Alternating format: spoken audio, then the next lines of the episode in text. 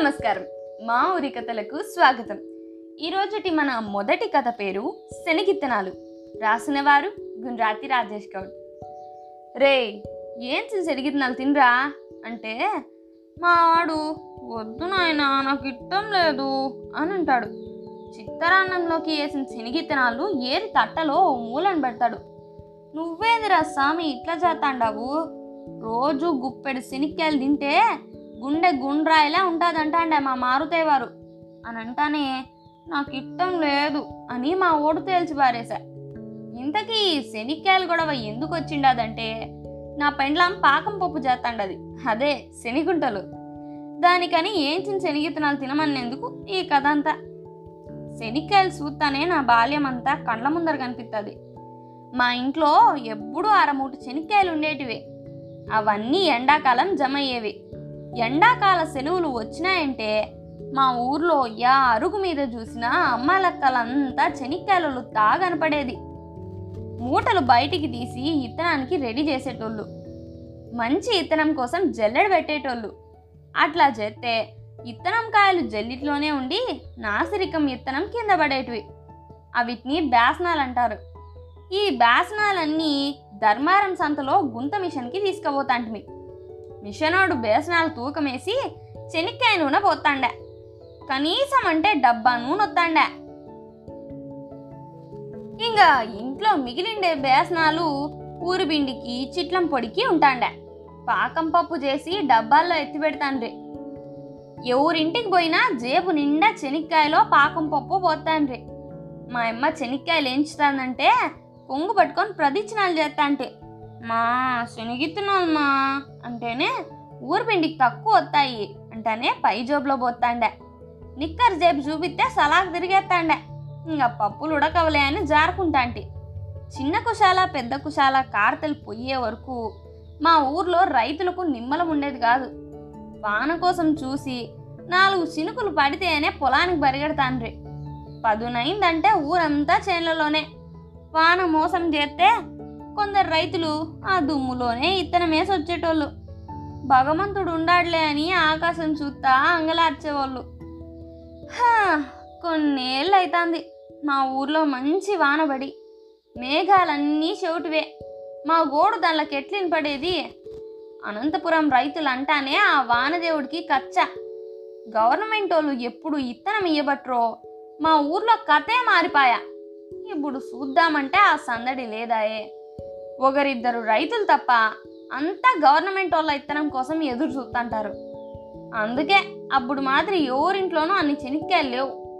ఇత్తనం వేసినప్పటి నుంచి దంతులు పట్టేదానికి గడ్డి బీకేకి కూలీల కోసం రైతులు తెలారుతానే ఇండ్ల తాకొత్తాండ్రి.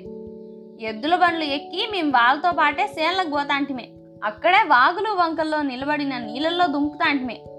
చేన్లో తొలకరి చినుకలకు పిల్లి పెసరకాయలు ఇరగ్గాసేవి.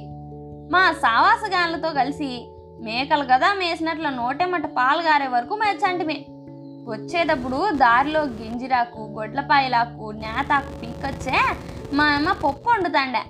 దాంట్లో చెనిక్కాయల పొడి చింతొక్కు వేసుకొని తింటా అంటే నా సామిరంగా సర్గం అంటే దీనెక్క ఇట్లే ఉంటుందేమో అనుకుంటా అంటే శనక్కాయ చెట్లు పెరిగే కొద్దీ మాకు కూడా మేత బాగానే దొరికేది. రేణికాయలు బల్జికాయలు పాపచ్చకాయలు కల్లికాయలు పుల్లికాయలు ఈతకాయలు నేరేడుకాయలు అబ్బా! ఒకటేమిటి? ఈరే కాగితం నిండా జేబులు నిండా అవే. నేరేడుకాయలు పగిలి నిక్కరంతా నీలిమంది అద్దినట్లయితాండే మా అమ్మ మొదట నన్ను ఉతికి మళ్ళీ బట్టలు పని చూస్తాండే. రేణిగాయలు తిన్నన్ని తిని బాగా దంచి ఉప్పు కారం పట్టించి ఎండబెట్టి ఎన్ని రోజులైనా తింటాంటిమే. నా సామి రంగా అవి తినే కొద్దీ నోట్లో గంగమ్మ కూర్చున్నట్ల నీళ్ళు ఉరుతాండే. శనిక్కట్టి పీకిన తర్వాత బండెక్కించి వాముకు తోలకపోతా ఉంటే బండ్లమ్మడబడి శనిగ చెట్లు వీక్కొని ఉరకుతాంటిమే. బండెనక కావలిగా వచ్చే అయిపోయి జిక్కితిమే బర్ర తీసుకొని నాలుగు జోరుతాండే అట్లా పద్దెన్ నుంచి సందకాడు వరకు జమ చేసిన చెనిక్కట్టిని ఇడిపించి చెనిక్కాయలతో కోమటి కొండయ్య అంగడిదారి పడతాంటిమే. సేరు రూపాయి కమ్మి వచ్చిన లెక్కతో నిమ్మ పులుసు పొప్పరమెంట్లు కమ్మర కట్టలు బొంగులు కొనుక్కొని తినేది. ఇంట్లో తెలిస్తే ఈ విమానం మోతే. ఇంక సేన్ల మీద పడి అక్కడే చెనిక్కటి కుప్పలు కాల్చి తింటాంటిమి. రేతిరి కాల్చి తినంగా వదిలేసిన మరుసటి రోజు పోయి మళ్ళీ గెదిరిచ్చా ఏరుకొని తినేది. రెండో రోజు గెదిరినప్పుడు సిక్కినవి తింటే ఆ రుసే వేరు. ఎన్ని దొరికితే అంత ఆనందం. పొరపాటున రైతు కంట పడితే బడిత పూజే. అంతేనా? ఇంటికాడికి వచ్చి కొట్లాడ పెట్టుకుంటాన్రే తప్పేదేముంది? ఆ రోజు దెబ్బలే. కళ్ళల్లోకి చెనిక్కట్టు వచ్చినప్పటి నుంచి కాయలు ఒలిచే పని మొదలైతాండా. డబ్బాడు చెనిక్కాయలు ఒలిస్తే ఐదు రూపాయలు. అంటే ఒక ఇరవై ఐదు కిలోల నూనె డబ్బా అవుతుంది అనుకోండి ఆ రోజుల్లో పది డబ్బాలు ఒలిస్తే ఆ అమ్మ గురించి గొప్పగా చెప్పేది. మా ఊర్లో మాలతమ్మకు మా అమ్మకు భలే నేత్తం ఆ అమ్మ ఇంట్లో ఉండేం చేస్తావక్క? మా దొడ్లో చెనిక్కట్టన్న ఇడిపిద్దాం పదా అని మొగమాటం పెట్టి పిలుచుకుపోతాండే. మా ఇంటి పక్కనే కాపుల్ల రాము దొడ్డి ఉండే. పక్కనే కదా రాండక్కో చెనిక్కట్టి ఇడిపిద్దాము అని ఆ ఎక్క వాళ్ళ అమ్మ పిలుస్తాండే వాముదొడ్లో నీడ కోసం చిన్న గుడిసెలా చేసుకొని ఆ పక్కన నీడొస్తే ఆ పక్కకు జరుగుతా కూకుంటా అంటిమి పద్దన ఈ పక్క ఉన్నోళ్ళు పైటాలకు ఆ పక్క పోతాండ్రి. అంతా ఎండమగత్యం. దొడ్లో ఆడోళ్ళు పోటీ పెట్టుకొని మరీ గెలిచినానని తెగ నిలుగుతాండ్రి పైటాల బడి నుంచి ఇంటికి వస్తానే పాకలేసినారు బీగమేసినారంటే చక్కగా చెనిక్కాయ కళ్ళం దగ్గరికి పోయేది.